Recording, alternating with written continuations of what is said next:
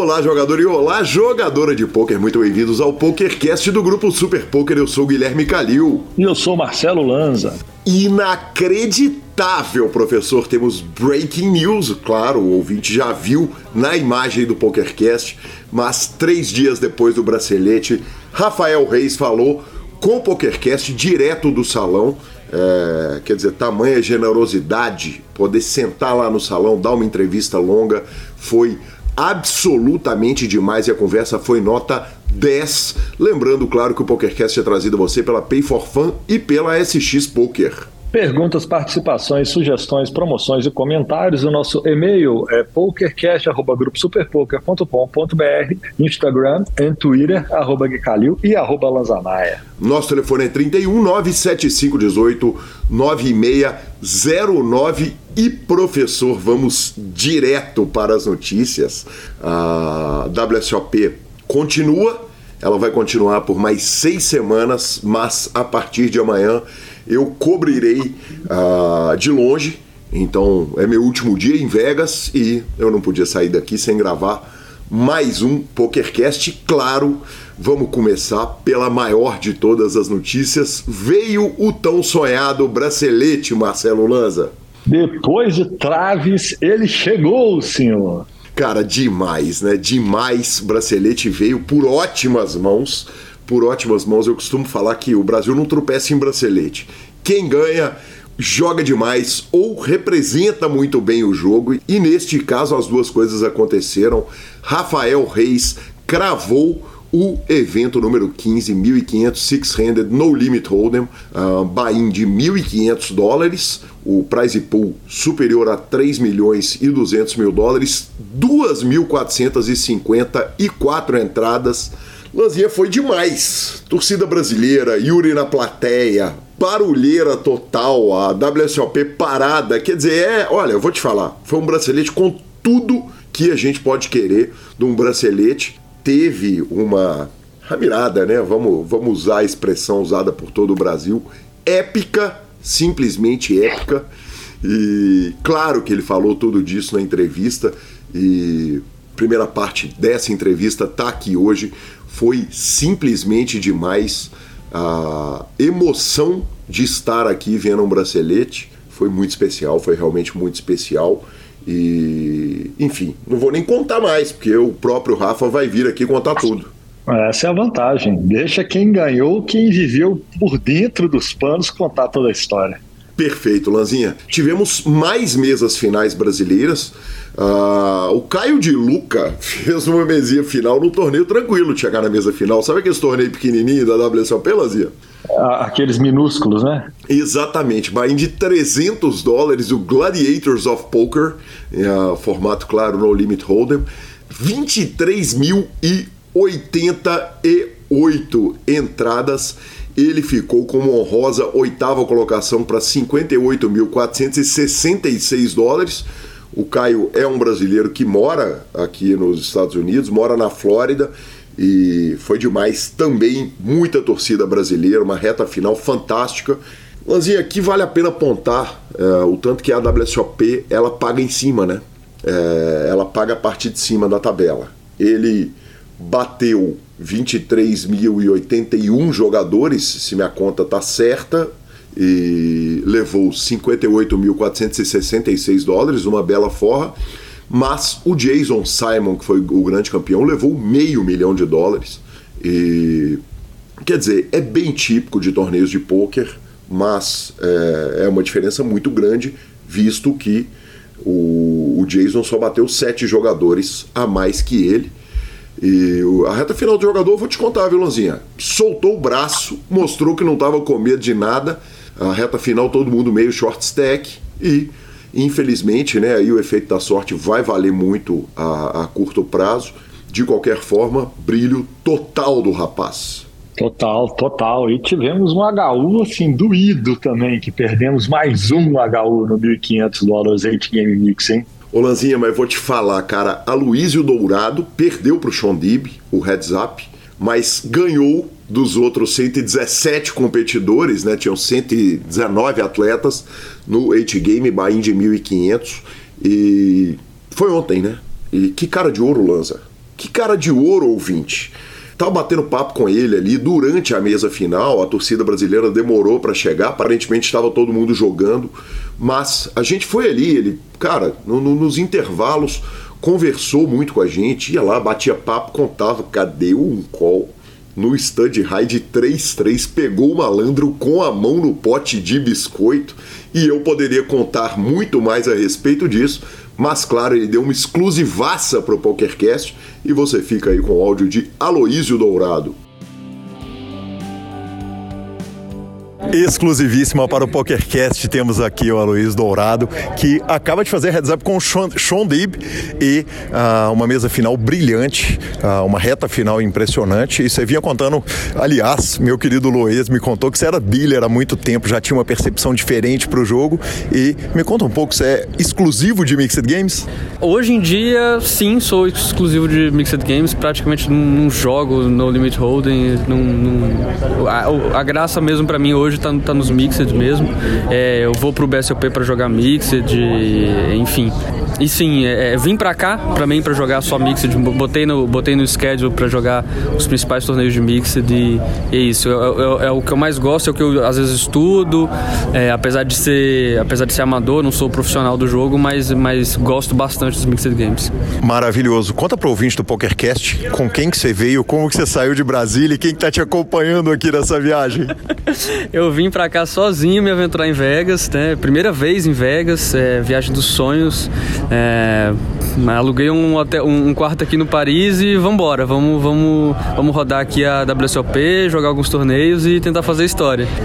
Maravilhoso. Uh, chegar num heads up com o Shondib é, é uma situação de pânico, de pavor e, e, horrível. Quer dizer, um cara que teve ali naquela situação muitas e muitas vezes. É um pouco assustador, sim. É, querendo ou não, por ter jogado com ele no dia 2 e muito do dia 3, é, já tinha, né, já tinha tipo caído aquela, aquela máscara né, de, de, de, de super-humano, já, já dava para ver que o cara era um, humano, mas um humano muito bom. então é um pouco assustador, sim, mas, mas foi super legal e era o que eu queria desde o começo ali. Tipo, sonhava, né? Tava desde o começo do dia pensando e mentalizando fazer um heads up com ele. Então foi, foi muito legal. Por fim, uma situação magnífica que uh, deixou todo mundo que estava no entorno boca aberto. Quer dizer, você dá um call na sétima street e no showdown, na hora que ele mostra, na hora que ele apresenta as cartas, eu olhei e falei, não vi nada ali, você apresenta sólido, par de três em stand high, pelo amor de Deus. É, par de três, forte demais, não tem como foldar. não, mas é, eu tava até falando, né, eu já tinha, já tinha mentalizado ali que, que ele tava, tava pra, pra me blefar desde o começo, ele, ele tinha, né, já, já tinha demonstrado que queria me, me pegar no stud por, por ser um jogo que eu não tenho tanta familiaridade assim, né, comparado com eles, eles vivem disso aqui, né, então eu já sabia que ele ia me apertar muito ali no, no stud, então já tava com essa mentalidade de, de achar spots que eventualmente eu ia ter que dar um hero call mesmo. E foi esse o spot. Eu peguei, não, não me lembro a, a, o runout das cartas, mas eu sabia que tinha muitas cartas dele que estavam mortas, e o bordo dele não estava ah, representando muita coisa, estava representando como se tivesse um par ou talvez dois pares, e o meu bordo estava baixo, né? Mas estava representando um draw, é, que eu não tinha na verdade, mas estava representando um draw. E aí quando ele sai betando na última, é mais força ainda para ele de que ele tá me blefando, porque se eu tenho um draw, ele não, na última ele nunca vai sair betando, né? Ele vai dar check porque eu posso ter acertado o draw. Então ele vai dar check call se ele tá com por valor ali, a menos que ele tenha full house, né? Mas se, se a, a, jogada é, padrão ali do, da, da, maneira como tava era, era ele dar check call ali para ver se eu tinha acertado. E como ele já saiu liderando ali, eu já tava com isso na cabeça e foi mais força ainda para dar o Hero Call de par de 3 e era bom. Maravilhoso. Eu tinha falado que era a última, mas mais uma minha. Uh, 123 mil dólares aumentou a reta. Você falou que veio para ficar uma semaninha. Vou jogar mais caro e vou jogar mais tempo. Não dá para aumentar a reta, senão minha mulher me mata. Tenho que voltar pro Brasil. mas a vontade é, é, é seria de, de, jogar mais com certeza, né? Com um bankroll um pouquinho maior agora. Quem sabe no ano que vem volto para jogar o main event. Que acho que para jogar Holding só se for o main event mesmo. Parabéns, você brilhou e honrou, é, é, deu muito orgulho de, de ser brasileiro te vendo jogar. Pô, obrigado, obrigado demais pela torcida de todo mundo do Brasil, a galera que estava aqui também, o apoio de vocês aqui da imprensa. Foi sensacional, muito obrigado. Perfeito, Lanzinha. Uh, cara, vamos dar aquela falada sobre os eventos principais da WSOP. Eu tô com sentimento, Lanza. Tem, quer dizer, eu cubro a WSOP desde 2008 e eu tô com sentimento de que o Brasil não tá caminhando tanto para a reta final, mas quando tá fazendo, tá fazendo para chegar, sabe? É, então, em linhas gerais, o que aconteceu aqui, fora jogadores brasileiros, tivemos o campeão do ano. A gente todo ano lembra aqui os eventos de 10K são os championships, são os eventos que declaram os campeões da modalidade. No Seven Card Stud, Brian Young cravou o torneio, levou 311 mil dólares, 311.433. Uh, foi o quinto bracelete do jogador, o torneio teve 130 entradas. No 25K High Roller, o grande campeão sai da lista de grandes jogadores sem braceletes. Isaac Hexton cravou, cravou de máscara, viu, Lanzinha? E, e eu fico pensando o seguinte, cara, será que o Isaac Hexton joga de máscara por um statement político, porque isso eventualmente acontece, ou é preocupação com a saúde, mas quando eu vi a máscara deles de perto, cara, vou te falar que é uma máscara que protege até de bomba nuclear. então, realmente, assim, aparentemente ele está super preocupado, mas outro dia a gente encontrou com ele em ambiente aberto aqui na estação de trem.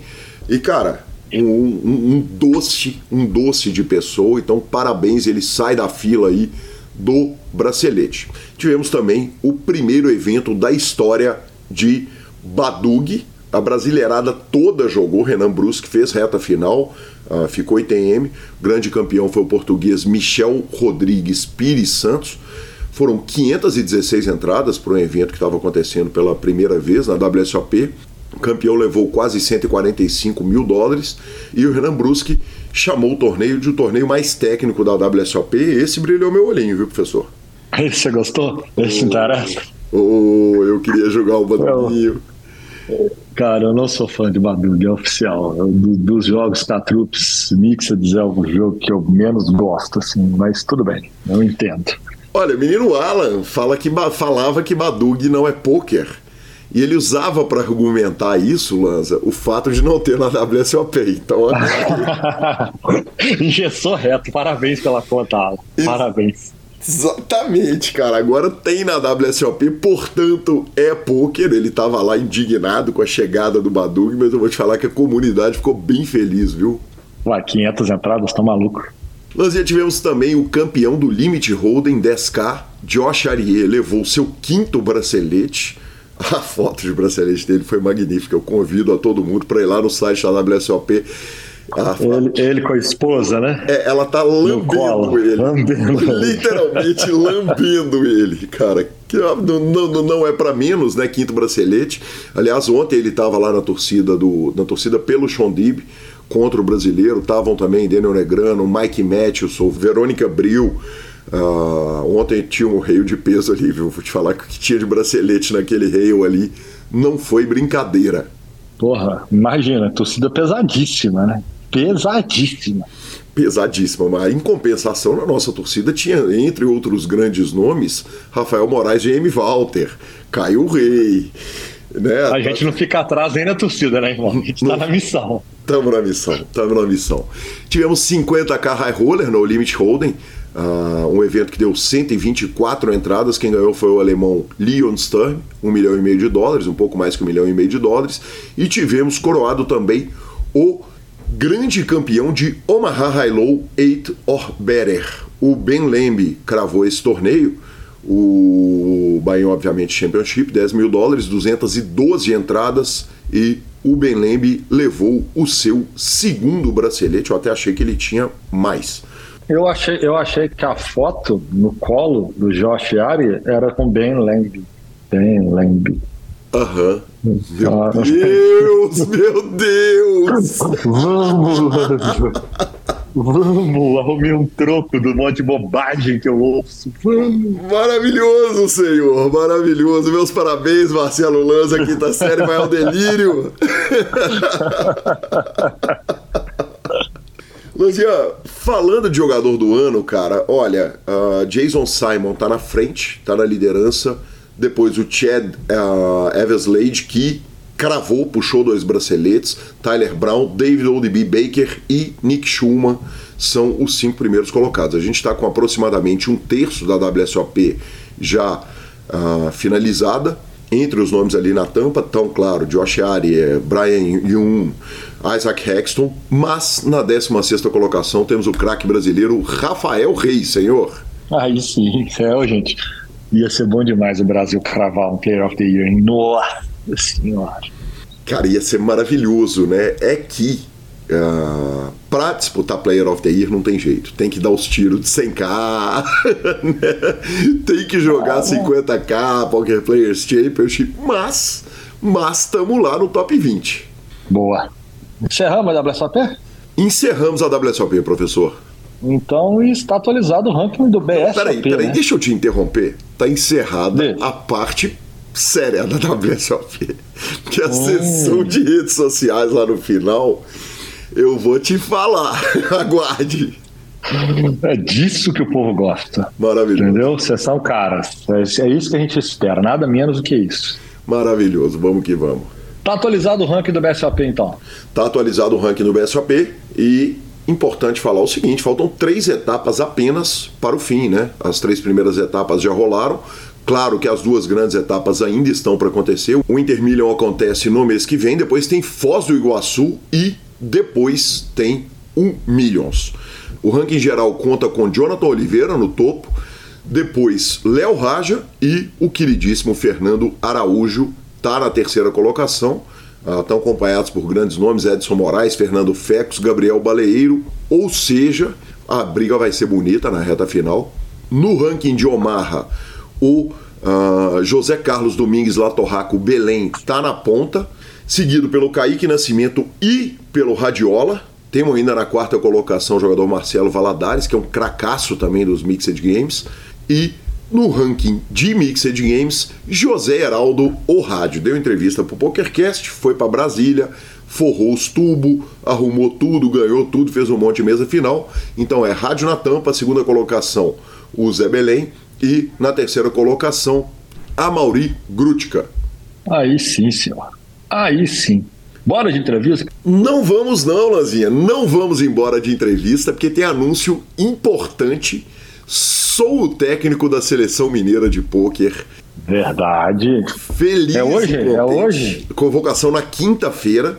Vou te falar três nomes do ranking e três nomes convocados por mim. Eu tô muito feliz com a minha convocação. Ela é surpresa, provavelmente o programa tá saindo antes da quinta-feira. Então a gente fala sobre os nomes na própria semana que vem. Fechadíssimo. GL máximo para o senhor. Muito obrigado. Para nós, né? Afinal de contas, é Minas Gerais inteira representada nos seis craques. E que honra. Muito obrigado, Sierra Poker. Muito obrigado, Federação Mineira de Poker. E vamos lá brilhar. Boa. Então, bora de Rafael? Vamos embora de Rafael, mas não sem antes falarmos da Pay for Fun, a sua carteira digital com cartão de crédito pré-pago. Ah, importantíssimo você entrar pelo link. Você já está cansado de saber, a Pay for Fun troca te permite trocar fichas entre 400 sites de poker e aposta. Os principais sites estão todos abraçados pela Pay for Fun. É o método mais rápido, por exemplo. Outro dia eu fui fazer um stream, há um tempo atrás eu fui fazer um stream, fui convidado, ganhei o Bahia, forrei no torneio, eu não tinha como sacar do site, porque eu nunca tinha depositado no site. Fui lá, depositei 10 dolinhas com a Pay for Fun, saquei os 10 mais o lucro inteiro, aquele primeiro depósito, né, só para identificar o método de pagamento e recomendo demais. Tem cartão de crédito pré-pago, é carteira virtual, dá para fazer transferência entre players e com a palavra Rodrigo Garrido, que diga-se de passagem está ótimo. Fala Garridão. É isso aí, Gui. Então, a Pay é uma carteira eletrônica que qualquer jogador, qualquer pessoa que utilize os sites de poker e os sites de aposta, ele pode centralizar esse valor ali, ou seja, ele não precisa ficar com o dinheiro preso em um site. Ele simplesmente saca para o cartão, depois manda do cartão para outro site e tem a vantagem que dentro dessa carteira eletrônica ele consegue transferir para um amigo. Ele manda para quem ele quiser esse valor e o amigo deposita depois também para o site que ele quiser. Fica muito fácil você transacionar essa, essa ficha entre os sites e entre as pessoas. Muito obrigado e agora sim, entrevista de Rafael Reis.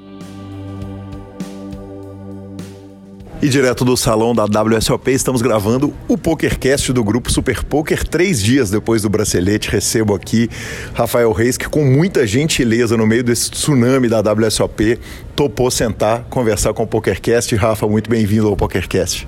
Valeu, cara, muito obrigado pelo convite. É uma honra estar aqui. Tantos nomes que já passaram por aqui, pessoas que sou fã há muito tempo.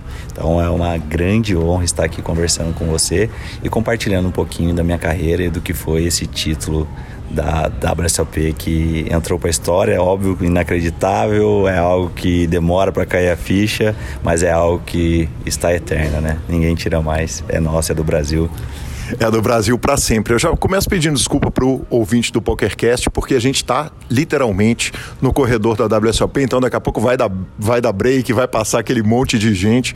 E. Rafa, eu vou começar com a clássica do PokerCast. Quem que era o Rafa antes do poker? Ah, o Rafa antes do poker, é, eu é, fiz direito, né? É, comecei a fazer direito, eu ainda morava no interior de São Paulo. E no meu segundo ano de direito eu mudei para Curitiba, porque uh, quando eu entrei na faculdade foi quando eu comecei o namoro com a minha esposa. É, a gente é casado já há 21 anos, então nessa época a gente era namorado ainda. E quando ela é farmacêutica, quando ela se formou, é, ela é de Curitiba. Quando ela se formou, ela foi para o interior para começar a trabalhar só que eu não queria mais morar em São Paulo, eu queria viver novos ares, eu amo desafio, então eu queria novos desafios. E aí eu me mudei para Curitiba uh, junto com ela. E o Rafa em Curitiba, ele fazia direito e trabalhava na Leves, uma loja num shopping grande lá. E a partir da, da Leves é, apareceram outras oportunidades. Então eu trabalhei com jogador de futebol, eu larguei a faculdade de direito para fazer isso e tudo isso foi antes do poker. Ô Rafa, não é meio velho quando você está na faculdade resolver largar tudo para jogar futebol, não? Porque normalmente menino, quando, quando dá certo no futebol, dá com 14 anos de idade. Sim, mas não era para jogar futebol, era para trabalhar com, não ah. como. Então era, foi mais ou menos assim, a, a partir da Leves, é, muitos jogadores iam lá. Eu tive um, um sócio que era vendedor lá também, era meu amigo, e ele também conhecia jogadores de futebol. E surgiu a oportunidade de a gente começar vendendo tênis. Eu comprei um tênis é, aqui nos Estados Unidos e que nem, nem tinha sido eu que tinha comprado, era eu comprei de alguém e os jogadores se encantaram, porque não tinha no, lá no Brasil, né? E aí começou a nossa, a nossa jornada nesse mundo. Então a gente começou importando é, tênis para jogador de futebol. Vamos e convenhamos, contrabandeando o tênis. Contrabandeando tênis, contrabandeando. Nós estamos falando de ah, quantos anos atrás? Vamos colocar aí 14, 15, 16 anos atrás. Quem lembra do Nike Shox vai lembrar. É logo que lançou o Nike Shox aqui nos Estados Unidos. Aí começou nossa jornada. E, isso nos dava muito dinheiro. Tanto que eu continuei é, fazendo a minha faculdade. E no último ano de faculdade, eu lembro que os meus amigos que estavam no, é, bem à frente, já, já tinham dois anos de formados, dois, três anos de formados. E eles compartilhavam comigo o quanto eles estavam ganhando. E eu pensava assim, falava, meu Deus, será que é que eu quero ser advogado mesmo? Eu nem me formei, eu trabalho vendendo coisa para jogador de futebol e eu ganho 5, 6, 7 vezes mais que esses caras, velho. Então, assim, e assim, gente, eu sempre fui muito abençoado. Então, eu é, e meu sócio, a gente ganhava igual muitos jogadores de futebol. Eu não vou falar que o topo do Brasil, óbvio que não, mas cara, a gente estava bem na frente da maioria dos profissionais, muito à frente da maioria dos jogadores profissionais. A gente ganhava muito bem. Então isso foi um dos incentivos para eu deixar, não seguir carreira de direito, né? Então, óbvio que eu continuei na live só o primeiro ano, a partir do momento que a gente começou a vender muito. Hum, não lembro nem se deu um ano. A gente começou a vender demais eu já a gente já teve que sair, saiu os dois inclusive da Leves para poder ter mais tempo para esse trabalho, né, que era muito bem remunerado. E tem uma hora, claro que você é muito novo. Quantos anos você tem, Rafa? É, eu sou bem novo, 40. Caramba, parabéns, viu, senhor? Parabéns pela cara de menino. Mas é, é, vender tênis como plano de carreira é uma coisa um pouco preocupante. Quer dizer, tinha uma preocupação ali com o futuro?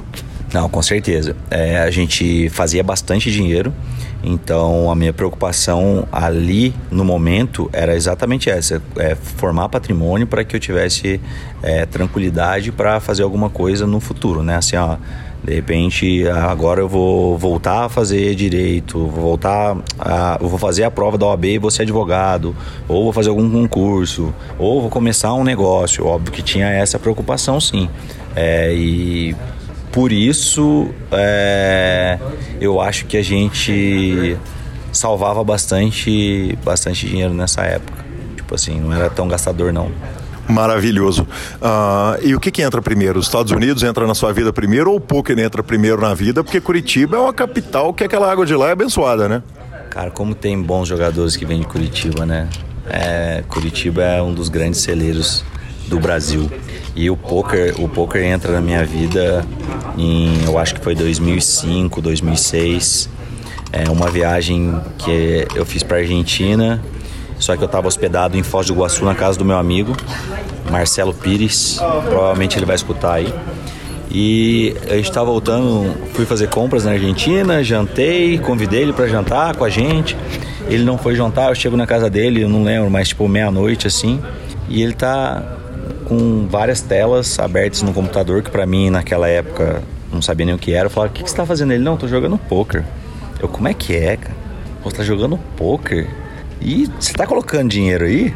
Ele sim, eu falei, mano, você é maluco, para de ser viciado, velho. Tá sendo... ah, você tá louco. Como que você enfia dinheiro para jogar na internet, cara? Você tá louco. Marcel, para com isso, velho. Vamos fazer outra coisa da vida. Não foi jantar com a gente, irmão. Você não foi jantar para ficar aqui. Que coisa de louco, velho. Você é viciado.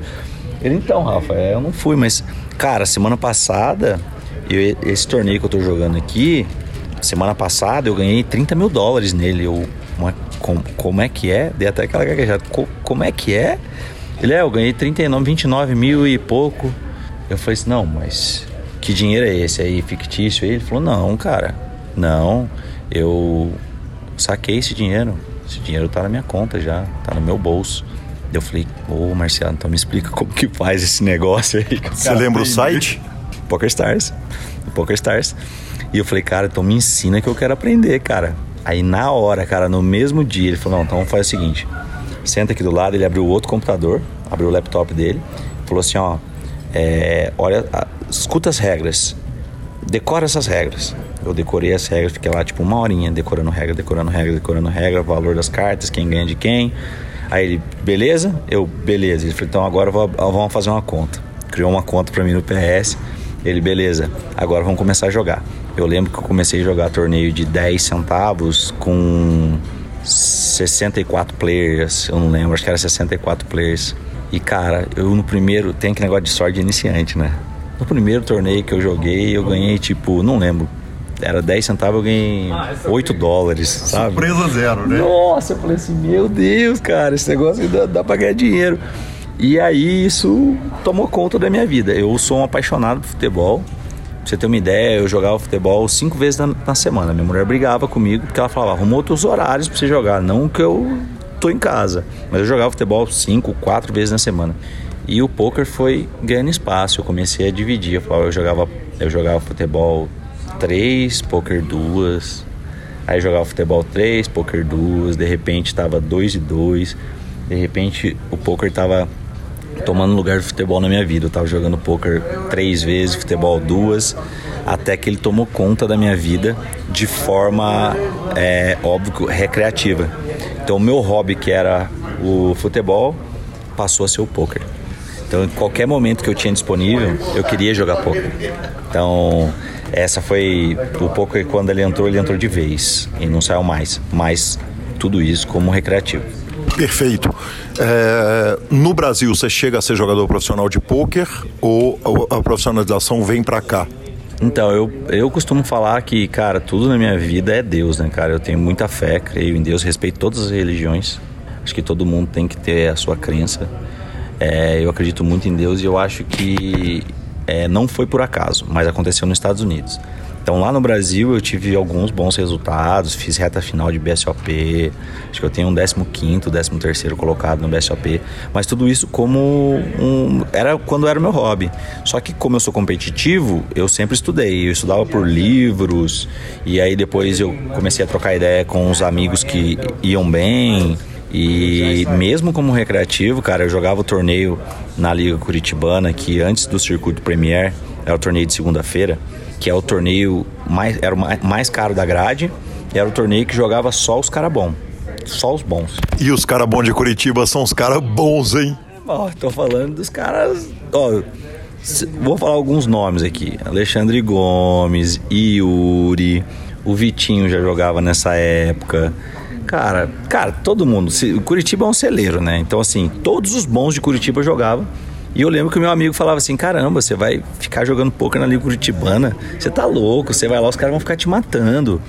E nesse torneio que era o melhor, eu chego, teve um ano que eu ganhei, eu acho que umas 8, 9 segunda-feiras. Que é muito, cara, o que é muito. E eu ganhei duas super segundas, porque eles faziam a segunda-feira do ano inteiro e tiravam um pouco do pote toda segunda do ano. E no final do ano, dezembro, eles faziam a super segunda. Eu cravei duas super segunda, cara. Então, assim, todo mundo falava pra mim, cara, vai estudar, entra num time, você tem que ser profissional, você, pô, você tem muito jeito, você vai muito bem. Só que eu, cara, eu olhava para aquilo e falava, cara, eu ganho muito dinheiro, velho. Tipo, ganhava muito bem mesmo. Não falar valores aqui, mas eu ganhava muito bem. Eu ganhava, tipo, cinco vezes o que um engenheiro ganha, entendeu? Tipo, ganhava igual ou mais que alguns médicos. Então, assim, ganhava muito bem para aquela época do Brasil. Então eu eu não queria, eu falava, não, continua, vai continuar sendo meu hobby. Um hobby lucrativo, mas vai continuar sendo meu hobby. E aí então a gente é, continua trabalhando com jogador de futebol. Só que o mundo do futebol, Calil, ele é um mundo à parte, cara.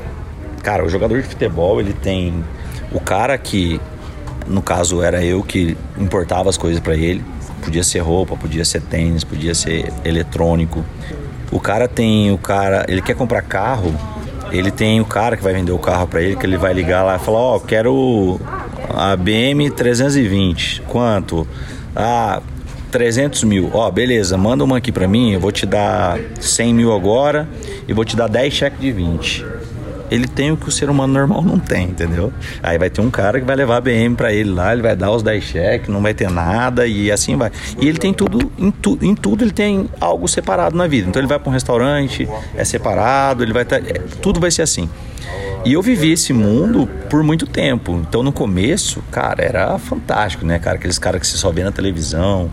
E aí você acaba sendo seu amigo, o cara te abraçar, te chamar de amigo, te convidar para ir na casa, te chamar para ir no aniversário da filha as coisas assim de que pra gente que não vive futebol é algo assim muito diferente, é algo que todo mundo almeja. Agora, um risco também é você se encantar pela, por uma vida que não é a realidade normal ali que, e que pode te levar para um caminho complicado, né? É, realmente, essa é uma, era uma faca de dois gumes, né? Você se acostumar com aquela vida sendo que você não é jogador. Então, eu tinha muito pé no chão em relação a isso. Mas o dia a dia era assim, cara. Pra você ter uma ideia, quando o Ronaldo foi contratado pelo Corinthians, era impossível entrar no Corinthians. Eu e meu sócio, a gente assistia o treino ao lado do banco de reservas. E é aquela, aquela cara, tudo cercado em volta do, do, do, CT do Corinthians, cheio de segurança, ninguém entra por causa do Ronaldo. Então eu conheci o Ronaldo lá através de um grande amigo meu, o André Santos, um grande amigo meu, seleção brasileira, Corinthians, Arsenal, Flamengo, etc. Atlético Mineiro. É, a passagem do Atlético Mineiro não foi muito boa, mas é, é um excelente jogador e um excelente amigo. Então ele, tipo, meio que apadrinhou, né, a gente antes mesmo do Ronaldo chegar. É, eu sou São Paulino e eu fui em várias finais do Corinthians, assisti o jogo lá, fui comemorar título do Corinthians.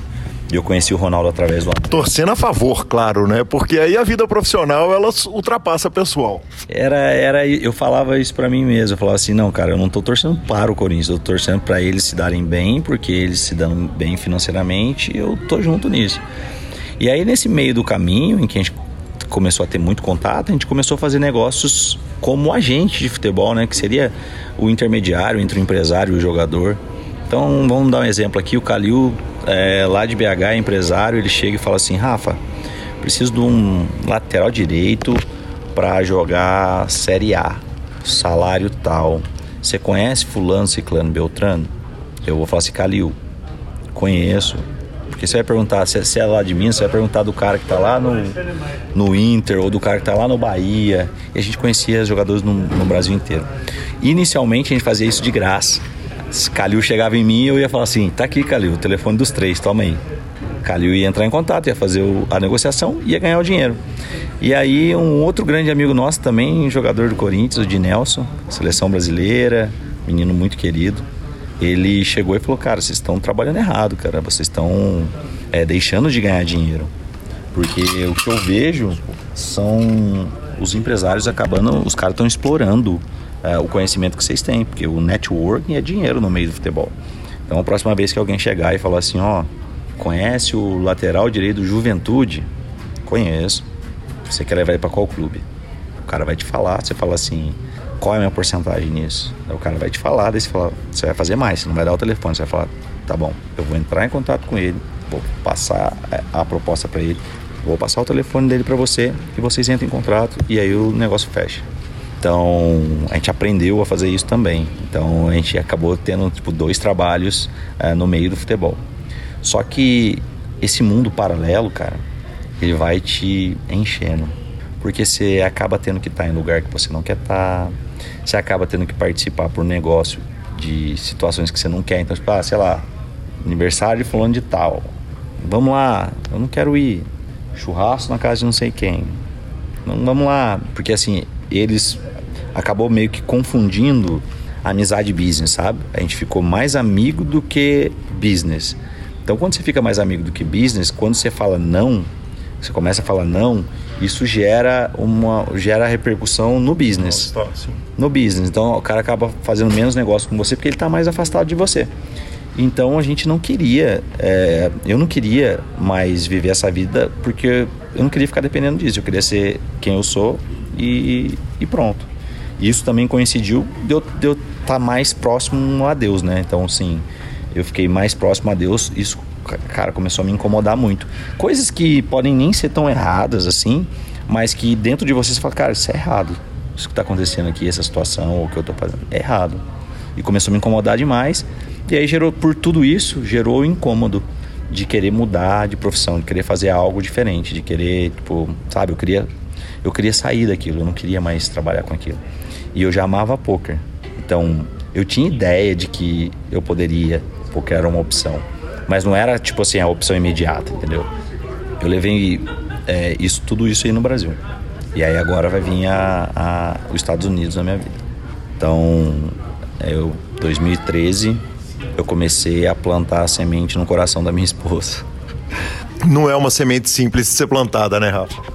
Nem um pouco, cara. Pra você ter uma ideia, passaram-se um ano para eu obter uma esperança em relação a isso. Então, 2013, como a gente já vinha para os Estados Unidos com uma frequência muito grande, eu como trabalho e aí às vezes eu trazia ela junto.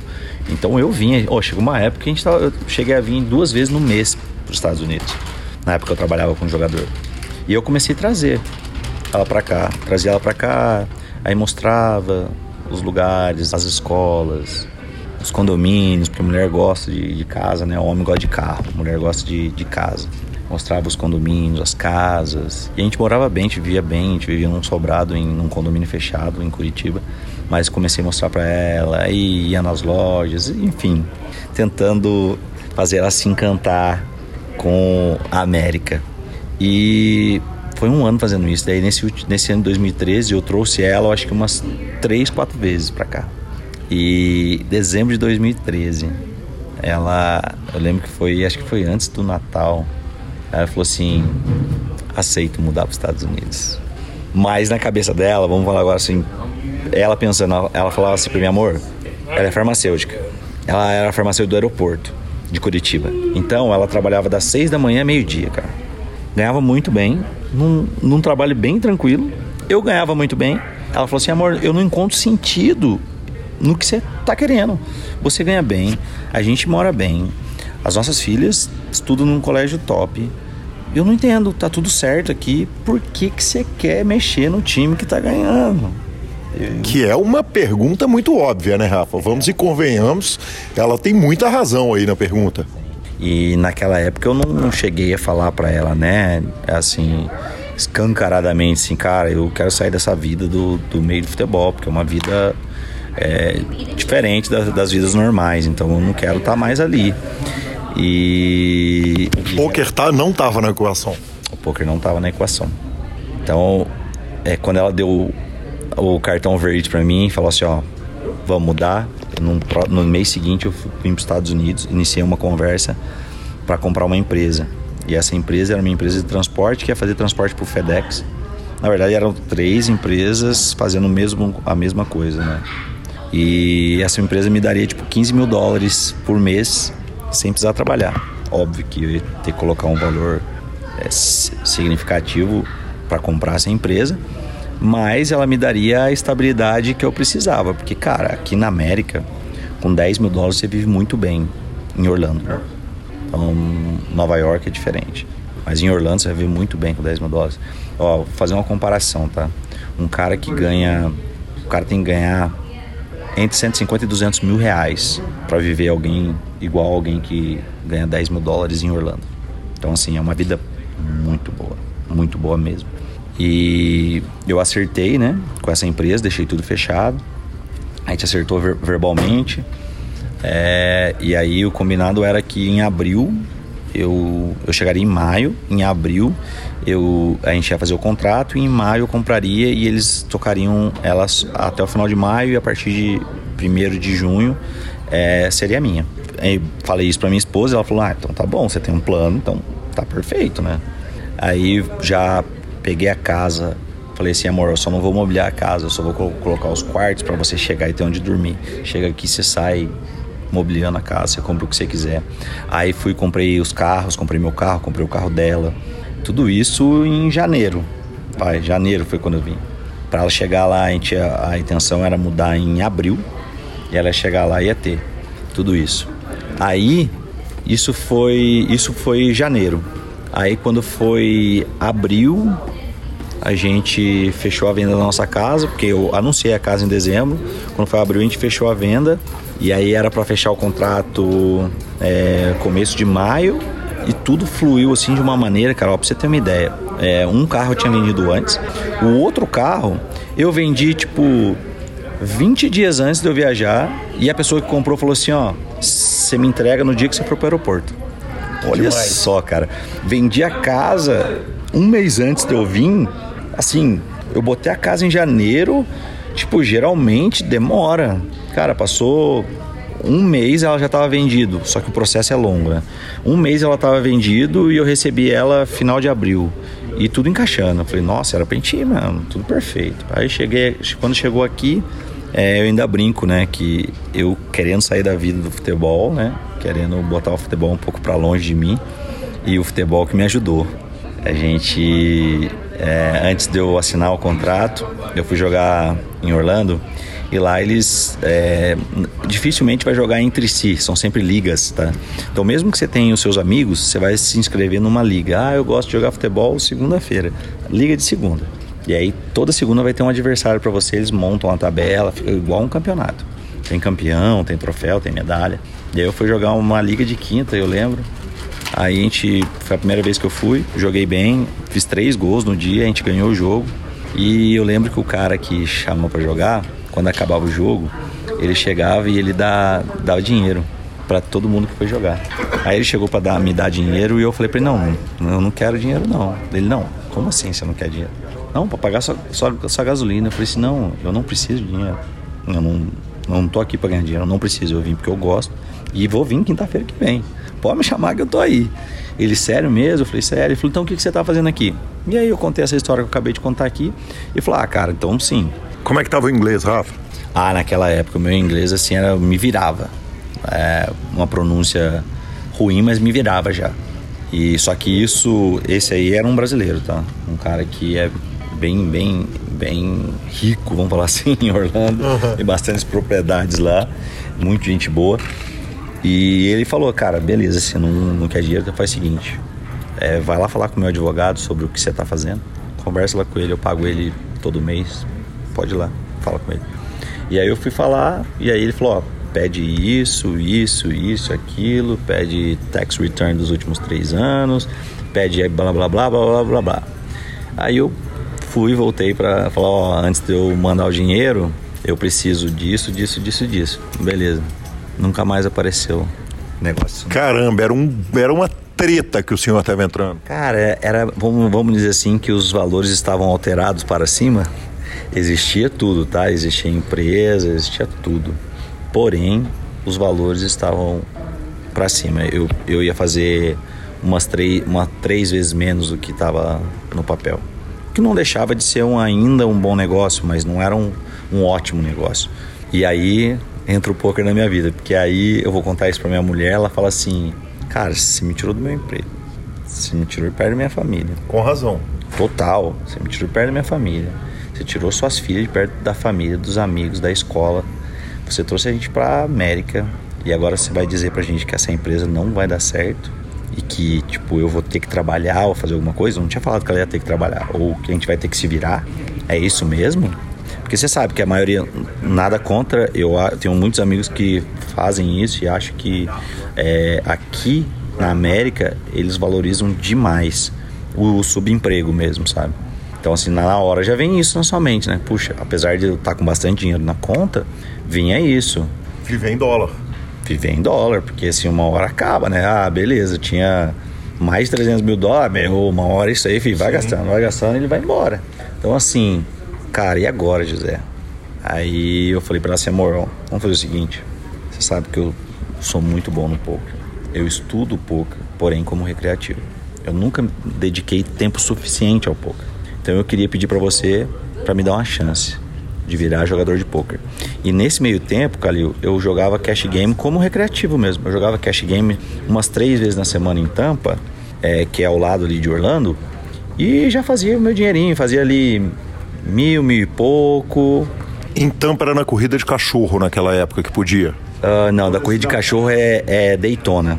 Tampa é ali no Hard Rock mesmo. Ah, sim, já existiu. Já existiu o Hard Rock. Já existiu o Hard Rock. Tampa também tem o, o, a corrida de cachorro, mas eu acho que você está falando do Derby Lane. Do Derby? Derby Lane é mais sim. antigo. Uhum. O Derby Lane é em St. Petersburg. Uhum. St. Pete, sim. que é também ali próximo de Tampa. Ia também no Derby Lane, mas no Derby Lane eu passei aí para jogar porque tinha um torneio de quinta lá que era excelente. E aí, aí ela ficou assim meio que em choque, mas ela falou: confio em você. Não, confio. Também é o que temos, é. né? Não tem muita opção, não, né, Rafa? Confio em você. É, você nunca me decepcionou. Sempre, sempre que a gente iniciou alguma coisa, você sempre vai fundo, é, tenta fazer o melhor e a maioria das vezes deu certo. Então, vambora. Né? O nosso combinado era eu ia tirar 50 mil dólares para iniciar uma vida no poker profissional, ao vivo. E, e foi realmente assim. Eu comecei a estudar, é, fiz, é, participei de alguns cursos, fiz um coach e comecei a me dedicar diariamente, respirar poker no início, cash game. E cara, foi bizarro porque eu passei a jogar cash todos os dias e eu via quão, quão ruim os caras eram. Né? Porque já não tinha poker é, online, nos Estados Unidos já 2011, 15 de abril de 2011 foi a Black Friday. Já tinha três anos que não tinha poker online aqui. E aí, cara, era bizarro como a gente fazia dinheiro. Cara, pra você ter uma ideia, depois de, sei lá, uns dois meses eu indo sozinho como profissional, eu ensinei um amigo meu, eu e alguns amigos, ensinamos um amigo nosso a jogar poker. Ele aprendeu a jogar poker hoje em duas, três semanas ele estava indo comigo lá e voltando embora e contando assim, ó, eu quase ganhei o mesmo tanto que você. E desse jeito, eu falava assim, meu Deus, cara, como é fácil ganhar dinheiro, eu achei, né? Tipo, como é muito fácil ganhar dinheiro aqui. E realmente foi por um período, foi, foi, foi assim, bem, bem, bem produtivo o cash game ali em Tampa. Eu preciso te perguntar, jogando o que e em quais stakes? É, eu iniciei jogando um, dois, mas foi assim meio que relâmpago, sabe? Porque assim, cara, eu, é, como eu não era um profissional que tinha experiência, eu confundia o meu bankroll com o bankroll do poker. Então eu não pensava ali nos 50 mil, entendeu? Eu olhava para minha conta. Então todo dia eu via o saldo da minha conta ali. E você não pode fazer isso, né? Se você tem, você tem que olhar o bankroll que você tem destinado para o poker. Mas eu confundia. Então eu joguei, comecei a jogar um 2. Entrando deep? É, ali era 1-2 era 300 e o, o 2-5 era 1000. Então eu comecei a jogar um 2 e achava muito fácil jogar um 2. E aí, além do desafio, porque naquele momento eu tinha dinheiro na conta, então assim, putz, eu precisava de um desafio também. Então, minha aparição no 1-2 foi muito rápido. Logo em seguida, devo ter jogado, sei lá, máximo um mês de 1-2 e depois já estava jogando 2-5 e estudando e jogando e todo dia era a minha rotina era essa era jogar cinco vezes na semana estudar quatro dias a semana tipo o, o dia que eu não jogava eu estava estudando e foi assim por isso isso foi vamos falar foi eu decidi isso mais ou menos em junho mais ou menos junho julho quando foi e eu comecei a jogar é, os torneios no final de semana só no sábado sempre tinha torneio bom lá sábado então é, eu passei é, esses três, quatro meses aí jogando só torneio em Tampa e Cash Game. Aí teve o primeiro evento, que era um evento grande, que foi um evento em, no Hard Rock também, porém em Hollywood. E esse era o primeiro evento grande que eu ia jogar. Cara, eu, eu cheguei para jogar o primeiro torneio, que era um torneio de. Acho que esse foi 570 dólares. Eu fiz 100 mil dólares nesse torneio, cara. Que homem maravilhoso. Meu Deus, eu falo assim, Deus é bom demais comigo, porque, cara, tipo, eu tinha quatro meses de profissional, tipo, nem experiência, tanta experiência eu tinha, tanto que eu fiz um deal, eu fiquei em primeiro, mas eu fiz um deal em, não lembro se foi em seis. Se eu tivesse experiência como profissional, eu não tinha feito um deal em seis lá, que provavelmente um cara muito short, etc. Eu nem tava olhando para isso. Eu tava olhando que eu ia ganhar 100 mil. E aí, cara, foi muito legal, porque eu ganhei esses 100 mil dólares. É, ganhei o torneio, ganhei 100 mil dólares. Eu cheguei com 100 mil, peguei em cash, joguei em cima da mesa e falei assim: aí, aí, fruto do trabalho, ela achou a provisão. Ela falou: ah, eu tinha certeza, eu tinha certeza que você nasceu para isso. E aí fica aquela, aquela, aquela sensação de que, poxa, realmente era isso que eu tinha que fazer, sabe? E aí hoje, como é, eu vou contar mais um pouquinho do que aconteceu, mas hoje, como campeão mundial, eu vejo assim, cara, Deus em tudo que eu fiz, assim. Sabe aquela coisa que é para acontecer? Tipo, ó, essa empresa não é para dar certo.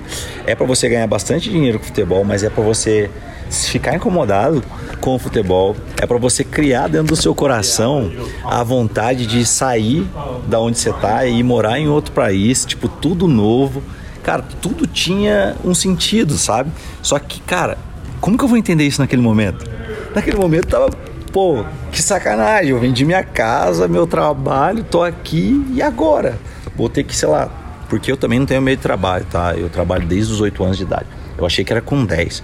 Mas meus pais, eles eram bem, meus pais eram é, ricos. Pro, hoje, para ser rico no Brasil é, é muito dinheiro, mas eles eram ricos na época. E os meus amigos ainda brincavam. Cara, Playboy, você não precisa trabalhar o que você está fazendo aqui. Com 8 anos de idade. Na minha excepção era 10. Minha mãe falou, não, você tinha 8. Eu, eu ia vender pilha na feira de Aparecida. Eu passava a ladeira gritando, é 8 pilha por um real, 8 pilha por um real. Então, tipo assim, nunca tive medo de trabalho. Para fazer o que com dinheiro? O que, que o dinheiro da pilha trazia para você aos 8 anos? Na verdade, era por causa dos meus amigos. Os meus, eu sempre joguei futebol e como eu era grande e jogava bem, eu sempre estava jogando uma categoria, duas categorias acima e tinha amizade com a galera que era de três categorias acima. Então, meus, os meus amigos eram tipo três, quatro anos mais velhos que eu. A grande maioria. Das... Rafa, vou te interromper. Não dava para ser para virar na bola não, jogando o jogo? Cara, eu tive vários treinadores que falaram, cara, por que que você não quis ser jogador de futebol? Eu era muito bom, era muito bom mesmo. Para minha posição, pela disciplina que eu tinha, eu não tive, foi é, meu pai, que Deus o tenha, ele faleceu em, em 2009. Ele, meu pai era, tipo, se ele jogasse pouco, ele ia ser o pica. Ele era, ele foi PhD em engenharia, uma mente brilhante, assim. Mas ele também gostava de futebol. Só que ele não tinha tempo de me apoiar. E nessa época era isso, né? O pai tinha que levar você. Eu morava no interior de São Paulo, então tinha que ser alguém, ó, vou pegar você, vou levar você lá em São Paulo para fazer teste. E vai de novo, e vai de novo, e vai de novo. É, infelizmente eu não tive esse apoio. E na época eu não tinha, não tinha como é, outros meios para fazer se não fosse o meu pai fazendo, né? Então acabou que é, não deu certo. Mas eu não sei se por mal ou por bem, mas é, hoje eu acredito que eu tô muito mais feliz como jogador de poker. Né? É importante apontar que se você fosse um jogador de futebol, você estaria ou em fim de carreira ou com a carreira encerrada já. E enquanto eu falava que estou mais feliz, é exatamente por isso, porque assim o poker não tem idade, né? Enquanto você se manter com sua mente sóbria, trabalhando, você pode trabalhar até os 90 anos. Eu vejo os, os vovozinhos aqui jogando com a gente torneio de 3.500, 5 mil dólares e o cara tem tipo 80 anos de idade, entendeu? Então, por isso que eu acho que a, a carreira do jogador de poker ela tem muito sofrimento, demais mas ela é a longevidade dela é, não se compara com nenhuma carreira de qualquer outra uh, profissão uh, normal. Vamos lá, ganhamos 100 mil dólares lá na Flórida, arrumamos uma nota, demos uma crescida. Agora não é efetivamente 100 mil dólares. É o seguinte, agora você tem um bankroll para jogar, jogar mesmo, para engatar. Como que você está estudando? Porque uma coisa importante a ser dita é o seguinte: você sai em 2013 do Brasil e vem para cá, você, os caras não têm poker online, nem você. Então, é, eu estudava através de livros e comprava alguns cursos online, que são os cursos mais antigos que tem, além de ver vídeos e de participar do fórum, do, do Plus Ju, é, outras. É, eu ia para tudo, cara, tudo que tinha na internet eu ia absorvendo, os livros, pegava os amigos que conversavam de poker. Na época não era uma, algo tão comum assim, né? É, ter esse grupo de estudos do jeito que é hoje. É, era mais para quem era jogador online, que participava de algum time. Os times estavam começando na época, eu nem lembro. O Brasil tinha quais times nessa época? 2013? É, o Forbet começa com o time de ao vivo em 2010. Então, 2013 você tem ele grande, grande, o samba e o Forbet mesmo, né? Forbet, é. Mas aqui não tinha nada disso. E foi meio que autodidata no início. É óbvio que extraindo conhecimento de quem já tinha publicado alguma coisa ou de quem estava eh, compartilhando alguma coisa na internet, com curso ou com matéria, e depois, posteriormente, com os amigos ali, aqui na América mesmo. Aí, cara, ganhei esse 100k, tripliquei o meu bankroll, que era de 50, porque o cash game era para eu pagar minhas contas do dia a dia. E, cara, passados. Isso foi em novembro, quando foi meio de janeiro, eu arrumo mais 100. Aí arrumo mais 100 conto. Na verdade, acho que foi 89, uma coisa assim. 89 mil dólares. E aí eu migrei. Eu falei, não, agora eu só jogo torneio. Eu não quero mais saber de cash game, não. Cash game você fica ganhando mil, dois mil, mil, dois mil. Como se fosse assim, né? Como, como se, se, fosse pouco, exatamente. Não, e como se fosse fácil ganhar 100 mil, né? Eu conheci, tive a coincidência de ganhar 100, dois meses depois ganhar 100. Eu falei, cara, não quero mais saber de mil, dois mil, não. Eu quero saber de 100. aí eu decidi que eu ia jogar só torneio, cara. E aí isso, isso foi janeiro. Aí em abril tem mais um evento, eu vou bem, arrumo mais uns 80 mil. E aí depois passo um tempo sem ganhar um prêmio grande, mas sempre chegando, sempre ganhando algumas premiações pequenas. E nesse meio tempo eu não abandonei completamente o cash. Quando eu estava sem ganhar muita premiação, eu jogava cash, jogava cash, jogava cash para manter. E faço isso até hoje, tá? Então eu acredito que o jogador de live que não não tem o cash game na sua rotina, ele vai sofrer demais, porque você vai depender demais de ter big hits. Porque todo mundo sabe que o jogador de poker é mais perde do que ganha. Então, as suas contas elas não param. Você tem lá seis meses de downswing, as suas contas não param de chegar. Elas vão continuar chegando. Então, é, para o jogador de live, eu acho extremamente necessário jogar cash game para sobreviver. A não ser que você tenha outro trabalho, né? Ah, eu montei duas, três empresas aí que me dão o, o, o do poker é o do poker. Tudo bem. Se você é um bom jogador é, e joga dentro do seu bankroll, você vai ser vitorioso. Essa é a matemática. Mas depois de bater um, o 100k, bate outro 100k, bate 80k e bate 80k, um dois ficou para trás. Ah, não, um dois ficou para trás no primeiro mês, lembra? No primeiro mês ah, era sim. só 2,5 e aí depois desse aí eu jogava só 5,10. 5,10, 5,10 e porque na época também a action do 5,10 era boa, né? Hoje, por exemplo, é, tem dias que eu não jogo 5,10 por, por causa dos players. Então tem dia que não, não é legal jogar 5-10 não, mas naquela época era muito boa, muito boa. É, e aí eu passei a jogar só 5-10, não queria nem saber de 2-5. Maravilhoso, Rafa.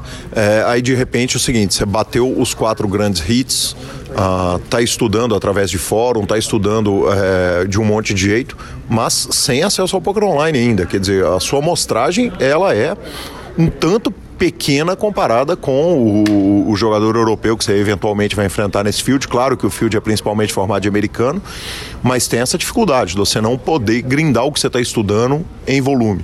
Sim, com certeza. E por ter conhecimento dessa dificuldade é que eu jogava o cash game, né? Então eu sabia que é, o longo prazo para o jogador de live ele pode demorar a chegar porque a amostragem é pequena. Ou pode bater lá na frente. Pode bater lá na frente, mas como eu disse, eu sou muito abençoado. E todos os anos eu tenho um big hit, cara. Se você olhar no meu histórico assim, o ano que não tem um big hit tem tipo assim, três boas premiações, sabe?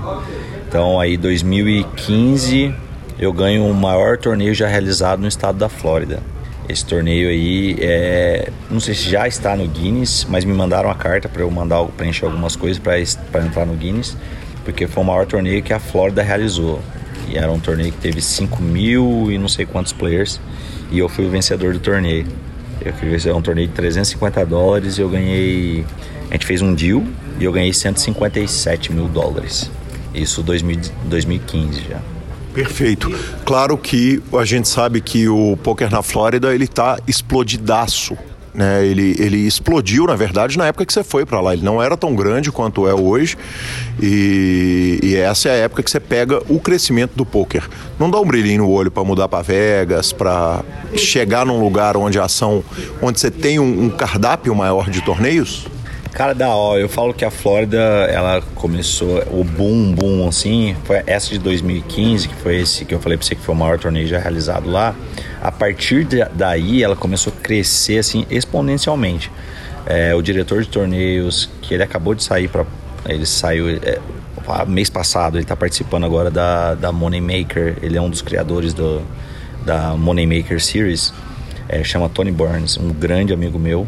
E ele, o que ele fez com o poker no Hard Rock foi impressionante. Ele pegou o Hard Rock de ser um cassino que tinha três eventos por ano e o maior torneio era o, o 500 mil garantido, para ser um cassino que tem oito séries, 10 séries no ano, que tem torneio de 100k de buy-in.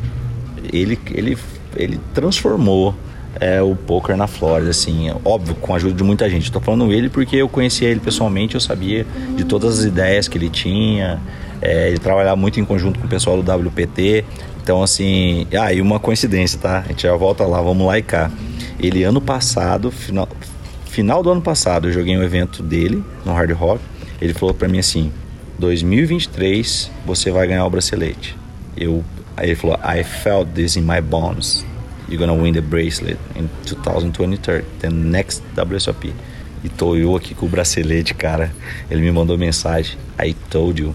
E, cara, você fala assim: ah, é muito fácil você falar de um bom jogador que vai ganhar um bracelete. Uma hora ele ganha. Mas ele nunca falou. E ele é meu amigo desde 2015. E não que eu seja o que eu sou hoje, mas eu já era bom aos olhos da maioria desde 2015. Então ele poderia ter falado 2015, 2016, 2017, 2018. Enfim, ele sentiu mesmo. Mas é. E aí a, a Florida se tornou uma potência no poker é, nos Estados Unidos. Sobre Vegas, óbvio que a variedade é muito maior que em Vegas, mas também não é uma história antiga essa variedade, né?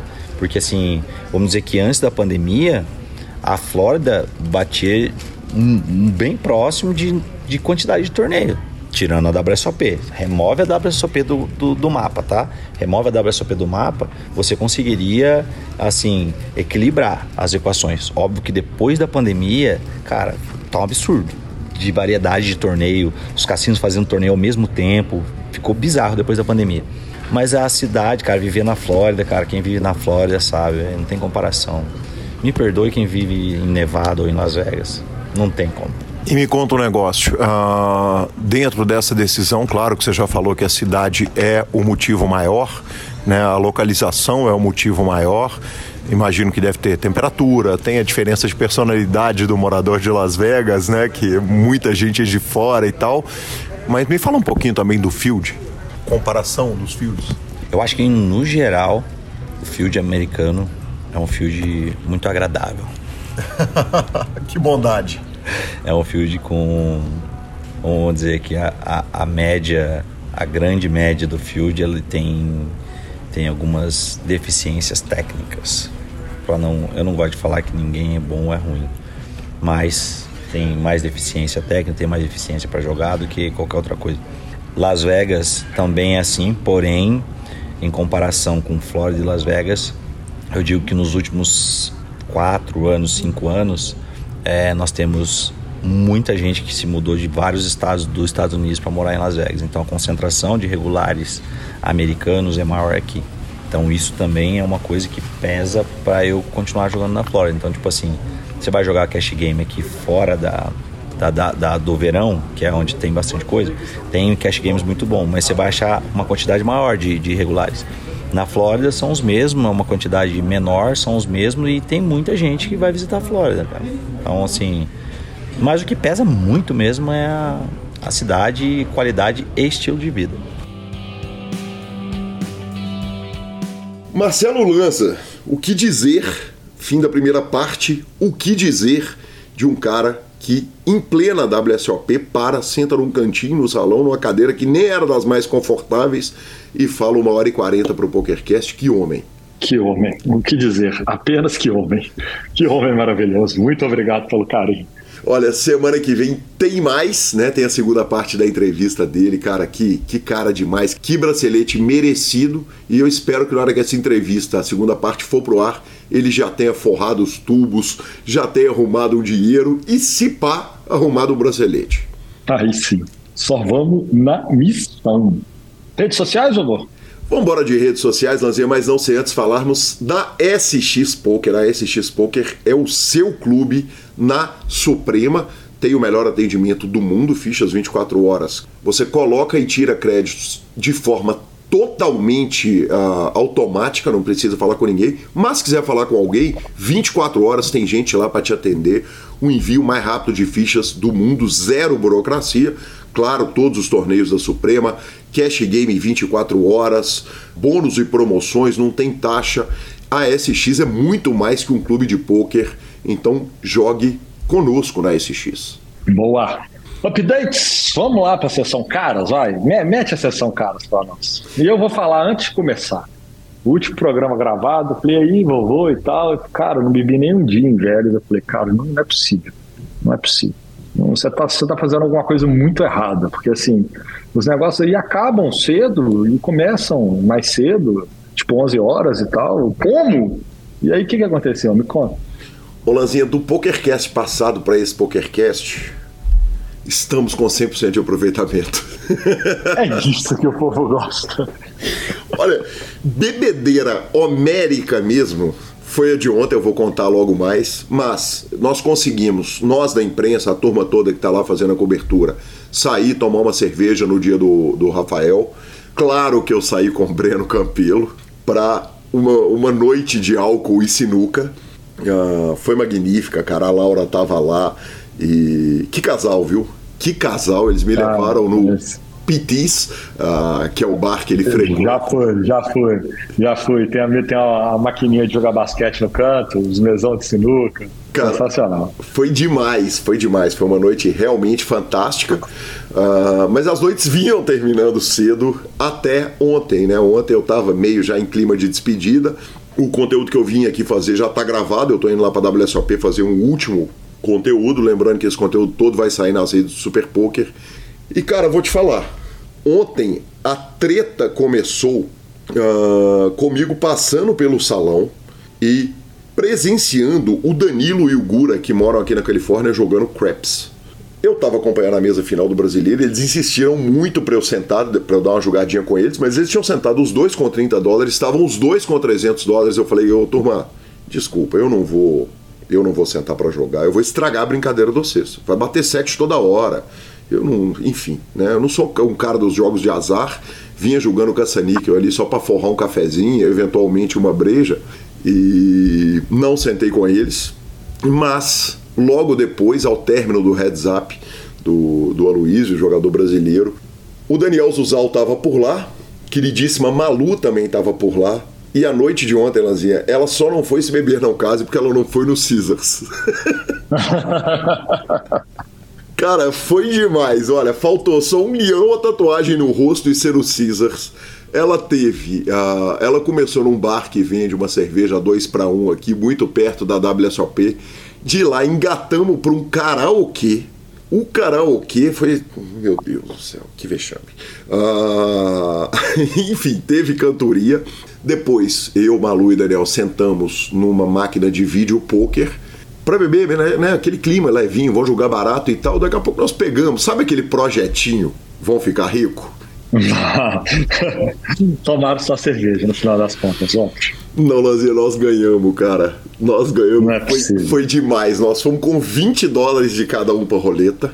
Sentamos, bebemos tudo que tinha no cassino e assim, foi, foi, foi, foi noite de loucura e diversão, ainda saiu 10 dólares positivos, não foi uma grande forra, mas se você somar a breja ali, cara, o que nós rimos, o que nós nos divertimos, foi absolutamente magnífico, cara. Que, que, que noite legal para despedir de Las Vegas.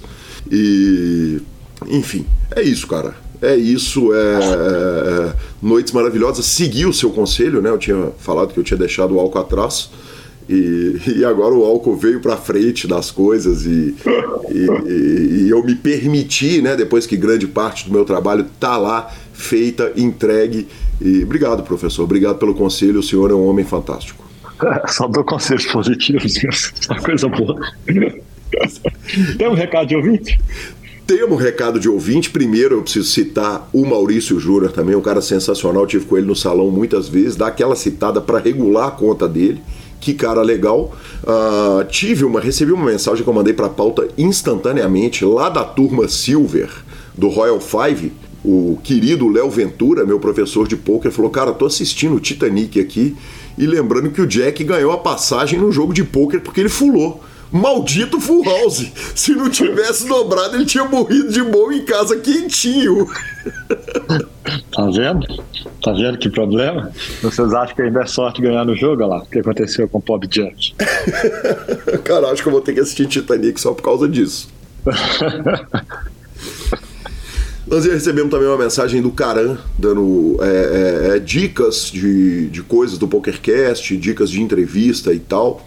E bati um papo com ele muito legal. Então, obrigado, Caran, obrigado pelo carinho, obrigado por sugestões ao PokerCast. A gente adora receber as sugestões. E foi isso, professor, foi isso. Tá na hora de eu ir para o meu último dia de Las Vegas. Então aproveite para o seu dia de finalização em Las Vegas e bora. Superpoker.com.br, mais que poker é super poker, na aba de clubes, a guia de clubes do Brasil, onde jogar e agenda diária de torneios. No YouTube, transmissões ao vivo, um monte de conteúdo.